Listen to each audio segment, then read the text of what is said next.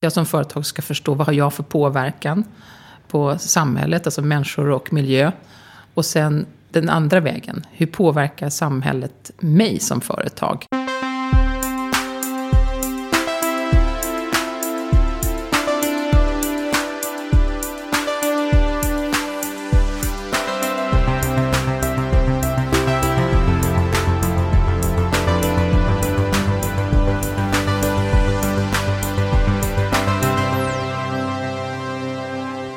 Då lyssnar du på ett nytt avsnitt av Heja Framtiden med Christian von Essen. Jag sitter i min kitchen studio på Roslagsgatan i Stockholm tillsammans med Marianne Bogle. Välkommen till podden. Tack så hemskt mycket. Verksamhetsansvarig för någonting som heter CSR Sweden.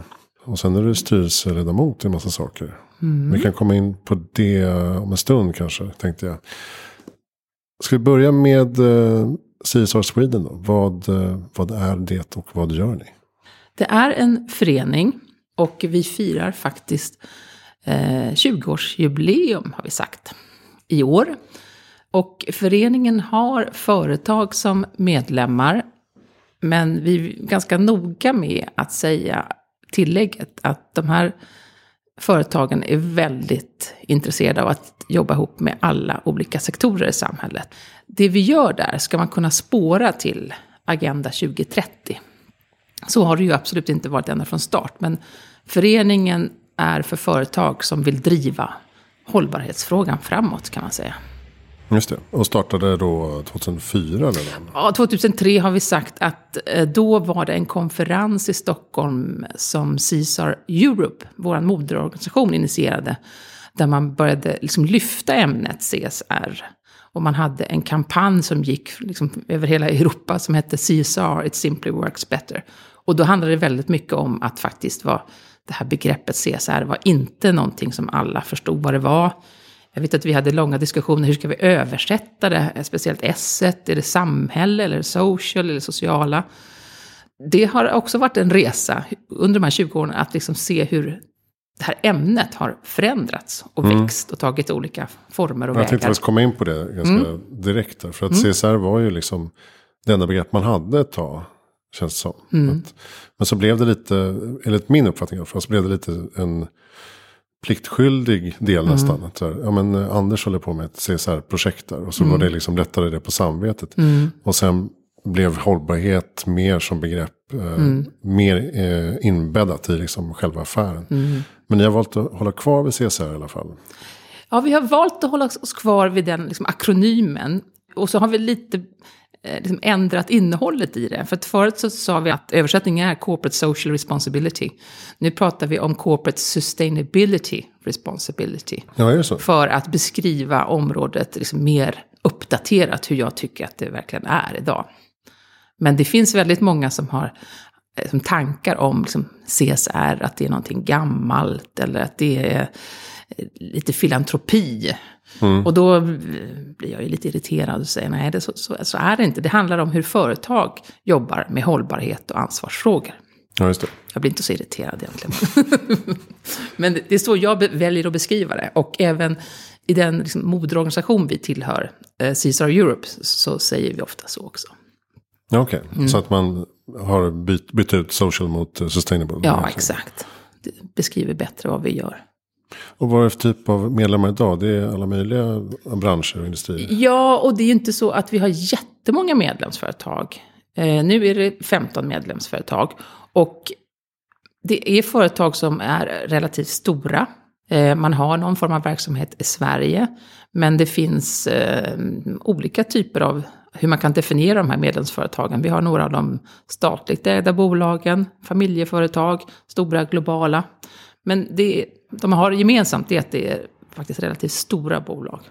Och vad är det de vill framförallt få ut av ett medlemskap hos er då?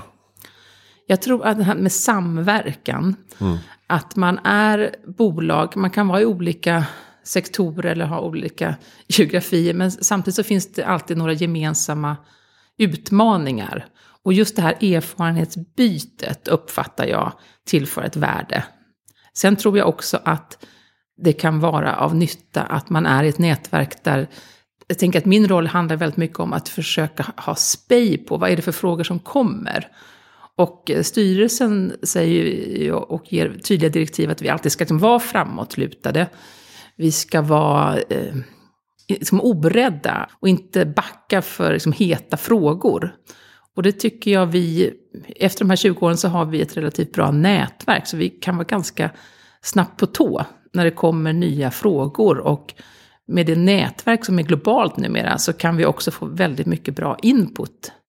Så det handlar väldigt mycket om att hitta vad frågorna, vad de handlar om, ge input till medlemmarna, men också finns det ett väldigt intresse för vad de här medlemmarna gör. Så att mycket är det att också återrapportera, dels till moderorganisationen, om jag benämner CISA Europe som en moderorganisation. Men det finns också ett väldigt stort globalt intresse för vad som händer i Sverige.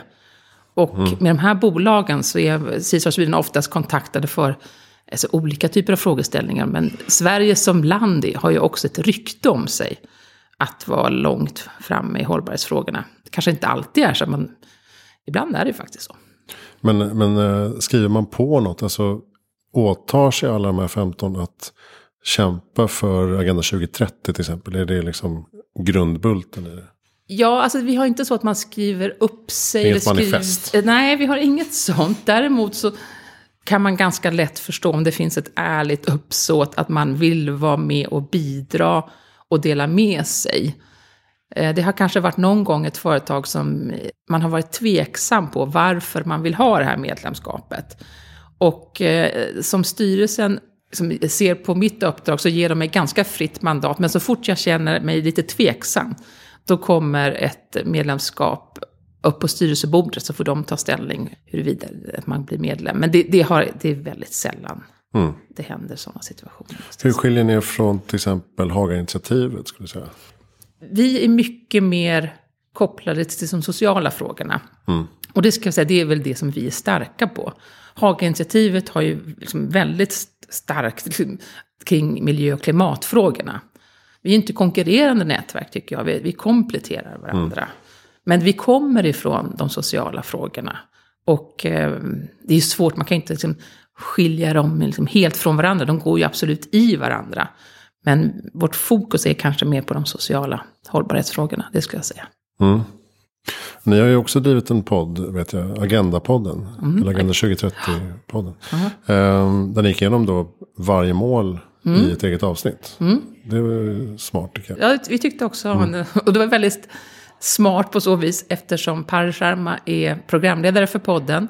Och podden eh, startade just under den tiden hon också var ordförande för delegationen för Agenda 2030. Så att, ja, att ha en programledare som är väldigt väl insatt var ju väldigt bra för oss. Mm. Så att, eh, nej, vi gjorde först 17 avsnitt och sen har vi gjort några till då, efter det. Just det, Paul Sharma kan höra den här podden också i avsnitt nummer någonting, någonting. Ja. 200 någonting. Men eh, finns det någon del av Agenda 2030 som du skulle säga att alltså man prioriterar mer eller får alla medlemmar hitta sina smärtpunkter på något sätt. Ja, och jag ska säga att vi är inte så där väldigt att vi mappar liksom jättenoga till exakt vilka mål. Men vi tänker att de områden vi jobbar kring, de kommer vi kunna spåra. Kanske inte så direkt till ett av de 17 målen, men något av delmålen. Mm. Så, så, vi ska liksom inte ut och svaja allt för mycket utanför målen. Och vi ska inte heller jobba med massa områden som inte är relevant för medlemmarna. Så det måste alltid finnas ett medlemsönskemål. Och att det är någonting vi, ja men det här kan vi spåra. Och det behöver inte vara direkt till ett mål, utan det kan liksom vara flera mål som det går spåra Ja, de hänger ihop. Mm. Man borde göra poddavsnitt på alla delmål också. Det vore något. Det vore en härlig utmaning, men det har vi inte riktigt planerat in. Men ja, det ska vi ta till oss. Uh, och nu så, en av anledningarna till att ni sitter här idag är mm. för att vi båda ska vara med på Nordic Sustainability Expo 2023. Yes. Uh, Stockholmsmässan i Älvsjö. Mm. Vad blir er roll där? Det blir också lite grann, för det tycker jag är fint med Nordic Sustainability Expo, att vi är olika arrangörer eller liksom sitter med i styrgruppen och att man samlar många hållbarhetsfrågor under ett tak. För det som jag kan uppleva ibland i den här branschen, ska säga, att vi grupperar oss. Att man pratar om kommuner eller man pratar om den finansiella sektorn. Och sen kan man bryta loss hållbarhetsfrågor, det är miljö och klimat, det är inkludering och så, så har vi möten på olika håll. Det som jag var glad åt när den här mässan initierades, det var att, ja men vad, vad härligt, då kanske vi kan ha en plats där vi kan titta på hela hållbarhetsspektrat och försöka hjälpa besökarna att förstå hur det hänger ihop.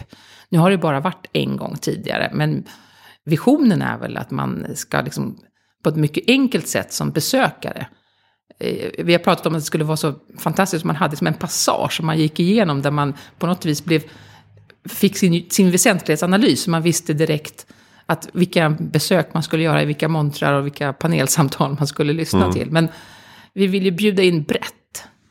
Var det coolt om man kunde vandra längs de 17 målen eller något sånt där? Ja. Snitslad bana. Ja, det kan, det kan inte ta med oss. Nej, men jag håller med. Jag, jag tycker mm. också att det var härligt att få det här myllret. Mm. Av många olika, vissa jättesmå som jobbar med någon cirkulär grej i, mm. en bransch. Och sen så är det vissa som jobbar med mänskliga rättigheter. Och mm. Det var liksom, det tog aldrig slut på uh, olika perspektiv som man kunde hitta där. Det tar lite tid kanske mm. för folk att förstå. Mm. Men, men det är, tror jag, bättre på sikt. För jag tror också att liksom, man ska titta på hållbarhetsfrågan ur ett brett perspektiv. Man pratar ju mycket om det som händer kring miljö och klimat. Och det tror jag att CradleNet och några av de andra aktörerna kommer ha med. Men vi kanske tar med just, nu finns det så många begrepp man slänger sig med, det här just transition nu, att man måste också få med människorna och de sociala frågorna. Och det kan ju vara också som begrepp som klimaträttvisa, att allting hänger ihop. Och det tänker jag att den här mässan det skulle vara fantastiskt om man kunde som besökare förstå det. Hur, hur hänger det här ihop med miljö och klimat och människor? Men det tycker jag också att man ser i samtalet kring hållbarhet. Att det mm. har mognat och växt lite grann. Att man inte bara fastnar i CO2-utsläpp. Utan biologisk mångfald är mm. lika viktigt. Och sen mm. ja, vad händer med arbetares rättigheter. Mm. Och eh, urinvånares eh, ja, rättigheter. Minoriteter. Minoriteter. Och, ja. Så att det blir ju väldigt komplext paraply ja. som man måste liksom eh, grotta ner sig i på något sätt.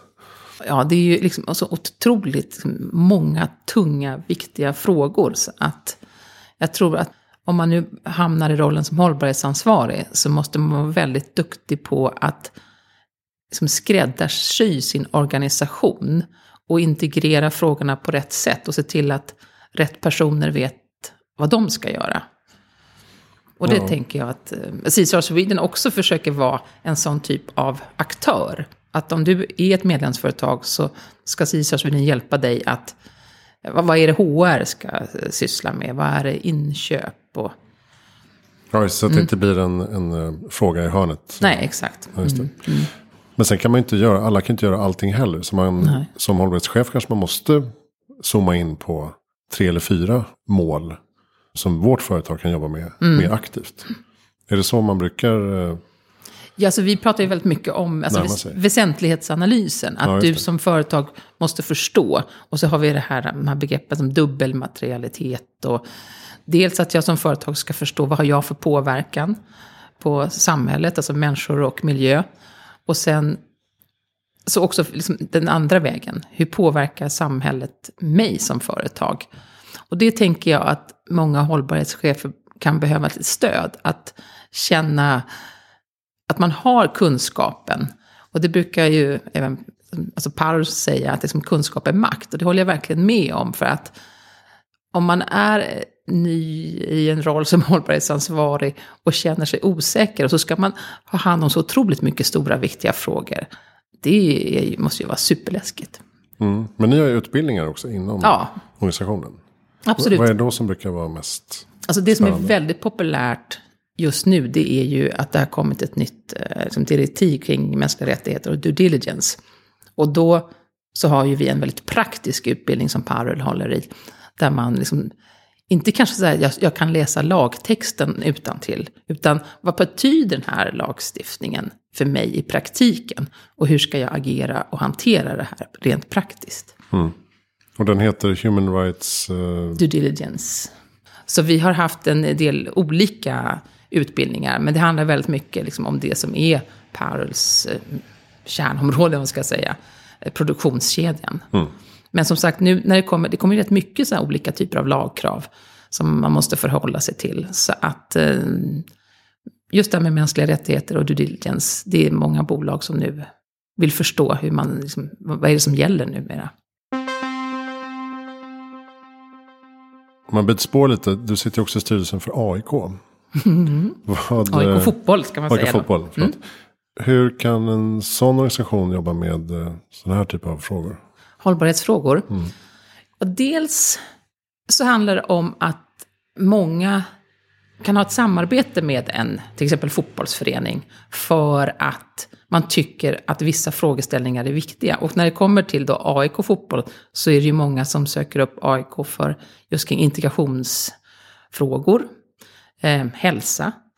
Så dels är man någon slags leverantör nästan av en tjänst. Mm.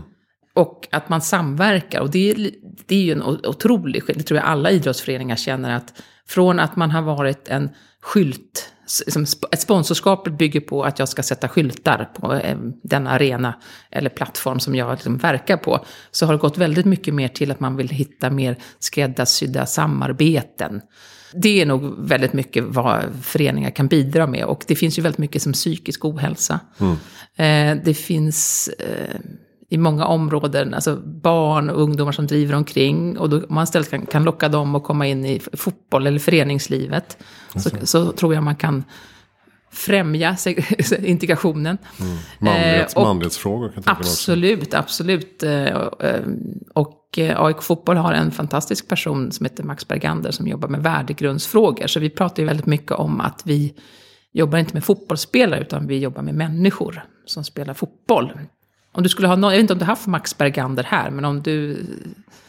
En människa som brinner för de här frågorna mm. på ett bra... Jag brukar inte tycka om att man säger att man brinner för saker. Men någon som verkligen är engagerad på ett mycket bra sätt så ska du ha Max Bergander här faktiskt. Mm. Eh, men dels också ska jag säga att fotboll och idrott måste ju också förstå sig själva och, och vilka man är och hur man gör affärer.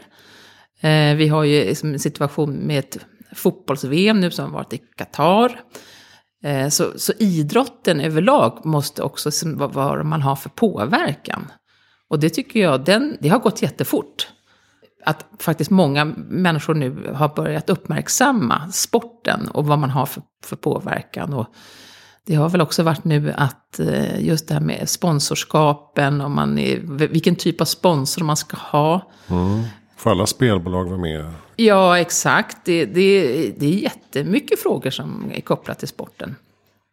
Så att eh, det är mycket att göra och det är också affären, man köper och säljer fotbollsspelare. Mm. Den behövs nog granskas en aning, för det är också en väldigt konstig affär som man mm. gör. Och jag tänker också att det finns väldigt, jag tänker på många unga spelare som ja, man kanske skadar sig, man kanske inte liksom kvalar in och det är en väldig press. Så att vi måste tänka också på liksom, hur, hur, vi hanterar människor och hur folk mår i organisationen. Men eh, jag tycker ju såklart, jag är kanske inte den som ska uttala mig, men jag tycker att AIK Fotboll driver de här frågorna framåt. Mm. Ja, coolt. Mm. Eh, sen nu jobbar du med The Global Village också. Ja, det är som, de som ordnar Järvaveckan. Exakt. Mm. Som segla upp den som ett alternativ till Almedalsveckan egentligen. Ja, eller komplement. Komplement. Ja. som kanske mer har fokus på integrationsfrågor. Mm. Jag träffade Ahmed för många, många år sedan när han eh, hade först en filmfestival ute i Järva. Och hade en vision om att få människor att komma ut i grönområden. Och eh, liksom, den resa han har gjort på relativt kort tid är ju helt fantastisk. Det är ju numera en stiftelse jag skulle vilja att fler människor faktiskt kom och besökte Järvaveckan och kom ut på Spånga IP. För jag tänker att det är väldigt många som tycker att det här är superviktiga frågor. Men vi behöver fler utställare som kommer ut dit till Järva. Bra. Om vi ska gå tillbaka till Nordic Sustainability Expo då. Mm. Har ni något eh, eget program som eh, är spännande? Är ja, det tycker jag.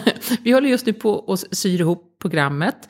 Eh, och Nordic Sustainability Expo har ju i sitt namn bara, att man försöker locka kanske inte bara svenska besökare.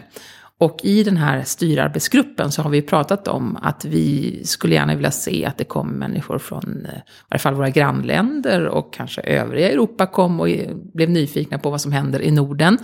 Så att vi har också sagt att vi ska bjuda in eh, kanske mer internationella talare.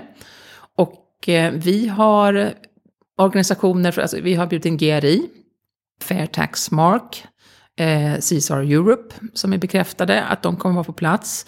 Vi kommer prata om ett område som heter Responsible Taxation. Mm. Eh, vi kommer prata om vad som händer inom EU. Det är så väldigt mycket nya saker som händer. Det är taxonomin, det är direktiv kring rapportering och som sagt som vi pratade om mänskliga rättigheter, due diligence. Eh, Caesar Europe har just också dragit igång ett arbete som eh, handlar om just transition. Så att det kommer vi lyfta och kommer lyfta också en hel del governance-frågor. Eh, vi har också bjudit in Pauline Götberg, hon var med förra året också, Sveriges kommuner och regioner. Och tala en hel del om, om avtalsvillkor.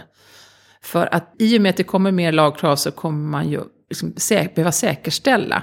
Och att det här med Code of Conduct är det som Parul säger på de här utbildningarna som vi har numera, det hon, det hon säger att ni kan riva de där Code of Conduct, ni måste få in det i avtalen. Eh, och det tror jag gör att en del människor blir lite sådär, hur, hur, hur fasiken gör vi det här? Men jag kan ju bara liksom gå tillbaks till mina egna uppdrag jag har, hur man till exempel det här med policyhantering. Jag tror att många organisationer har en hel del policy som man inte riktigt vet vilken version är det vi ska använda och man kanske, ja nu har vi den här eh, affären, då tar vi fram den här policyn. Jag tror man behöver se över hur man jobbar med den här typen av frågor och det skulle vi vilja tala om på mässan. Och, och väldigt många nya, kanske lite mindre organisationer, företag som ska börja se över eh, sina governance-frågor och om vi kan ha liksom, lite goda råd till dem skulle jag tycka var jättebra. Mm, det, mm. Framförallt av de som kanske har lite mer komplexa eh, leverantörskedjor. Absolut. Och jag ska säga att nu eh, har vi det som vi brukar prata om, att vi har liksom, svåra, liksom, mycket liksom, risker i länder som ligger långt bort. Nu ser man faktiskt att även här i Sverige har vi en hel del eh, ganska tuffa utmaningar och eh, en hel del frågor som rör arbetslivskriminalitet. Att människor blir utnyttjade även liksom här i Sverige. Och även då mutor och korruption och Absolut. nepotism och sånt ja. som man tror är långt borta. Ja, Nej, men det finns, men det är väl, man måste förstå vilken typ av korruption som, som, som händer här i Sverige. Den kanske inte ser likadan ut i Sverige som i andra länder, men den finns ju här, mm. absolut. På golfbanan. Ja, ja exakt. eh, bra, och visst pratar vi 9-10 maj Ja. 2023. Mm. Och det är väl heldagar och fritt inträde. Och ett jättespännande program. Det, mm. det börjar väl nu sy ihop alla de här programmen. Och vi ska se till att scenerna är fulla av massa spännande innehåll. Mm, det blir härligt. Jag kommer återigen att stå på plats i en monter och eh, podda. Live-podda? Eh, ja. Mm. Eller blir inte live live, men ja. kan, man kallar det för det. Ja. Um, jag brukar fråga, vad är ditt bästa tips för att göra världen bättre i framtiden? Och, och du, hur många program har du haft? 426 idag. det känns som det finns en risk att jag kommer upprepa ja, någonting. Men jag på, tänkte göra en bok av de svaren. ja. Så att, uh, du får ja. hitta på något nytt nu. Ja, jag ska komma på något nytt. Nej, men jag tänker att det finns alltså de här vanliga sakerna, att man ska äta mindre kött och man ska tänka på hur man reser och hur man pensionssparar. Och, men jag tänker också att man ska på ett bra sätt prata om de här sakerna som man har förändrat i sitt liv liksom vid de här olika typerna av middagsövningar säga, man har med vänner och bekanta. Jag kan bara gå till mig själv att jag har en kompis som lämnar blod. Mm. Och han gör alltid en Instagram-uppdatering när han gör det. Och det här gör man ju inte, allt, man gör det kanske fyra gånger om året, för man får inte göra det för ofta. Och han gör alltid en rolig, och det har gjort att jag har numera börjat lämna blod. Och jag tänker att jag blir rätt påverkad på, jag menar om mina barn äter mycket mer vegetariskt än vad jag gjorde tidigare, om man säger så. Och det har påverkat mig att försöka äta mer vegetariskt. Så att man ska inte vara blyg med att liksom lyfta de här frågorna med vänner och bekanta. Ja, just det. Och inte bara se det som eh, klapp på egen axel. Utan Nej. eh, också inspirerande. Ja, men exakt. Man får ju lägga fram det så att det Mm. blir lite snyggt. Ja. Om det är bra. Um, har ni bra lästips eller poddtips? Jag läser, eller har det här nyhetsbrev från Aktuell hållbarhet. Och miljöutveckling kan jag, liksom, där kan jag tycka att jag får information som jag själv eh, har nytta av. Men sen tänker jag också att det finns väldigt mycket föreningar, eh, civilsamhället som har jättemycket bra rapporter på sina hemsidor. Och jag har en hel hög med information som jag ska läsa. Men ja, jag skulle säga att sök på nätet och hitta rapporter och läs dem. För jag tänker att är det någonting, alltså Parul som jag uppfattar som en otroligt kunnig person, hon läser väldigt många rapporter och håller sig väldigt bra uppdaterad på det sättet. Det är bra Ja. att någon läser dem. Ja, exakt. Det kan också Det vara. inte bara ligger som ett Nej, exakt. någonstans. Nej, för det, men det finns väldigt mycket. Om man är kopplat till hållbarhet så finns det väldigt mycket information som liksom är skriven och finns på, på nätet i rapportform. Ehm, vem tycker att jag ska intervjua? Ja, nu sa jag Max Bergander va, som det. värdegrundsansvarig. Och om du inte har haft Ahmed Abdiraman från uh, Järvaveckan här, Ja, jag har faktiskt inte haft honom. du har inte haft honom? Nej, Nej, så men det är dags. Det är, det, då är det dags. Det, det är två namn. Mm. Ja, men det är väl bra med Ahmed och innan det blir för mycket vår. Alltså, Ja, exakt. Mm. Inför Järvaveckan vore det bra. Jag tror han vi- bor här i Vasastan numera. Mm. Om du ser. Ja, Då ska Ja, vi slita in honom när han går förbi. Jättebra. Tack snälla Marianne Bogler för att du kom till Heja Framtiden. tack själv. Och vi ses eh, 9-10 maj på Stockholmsmässan i Älvsjö. Ja, det gör vi verkligen. Helt enkelt. Kolla in nordicsustainabilityexpo.se för mer information om den mässan. Och eh, kolla in csrsweden.se. Och eh, om man vill bli medlem då får man ansöka bara helt enkelt. Nej, då kontaktar man mig så, Ja. så pratar Så vi om due det. diligence. Exakt. Ja, men det är bra. Hejaframtiden.se för all information om tidigare poddgäster och eh, böcker, magasin, nyhetsbrev och eh, annat. Jag heter Christian von Essen. Tack snälla för att du lyssnar.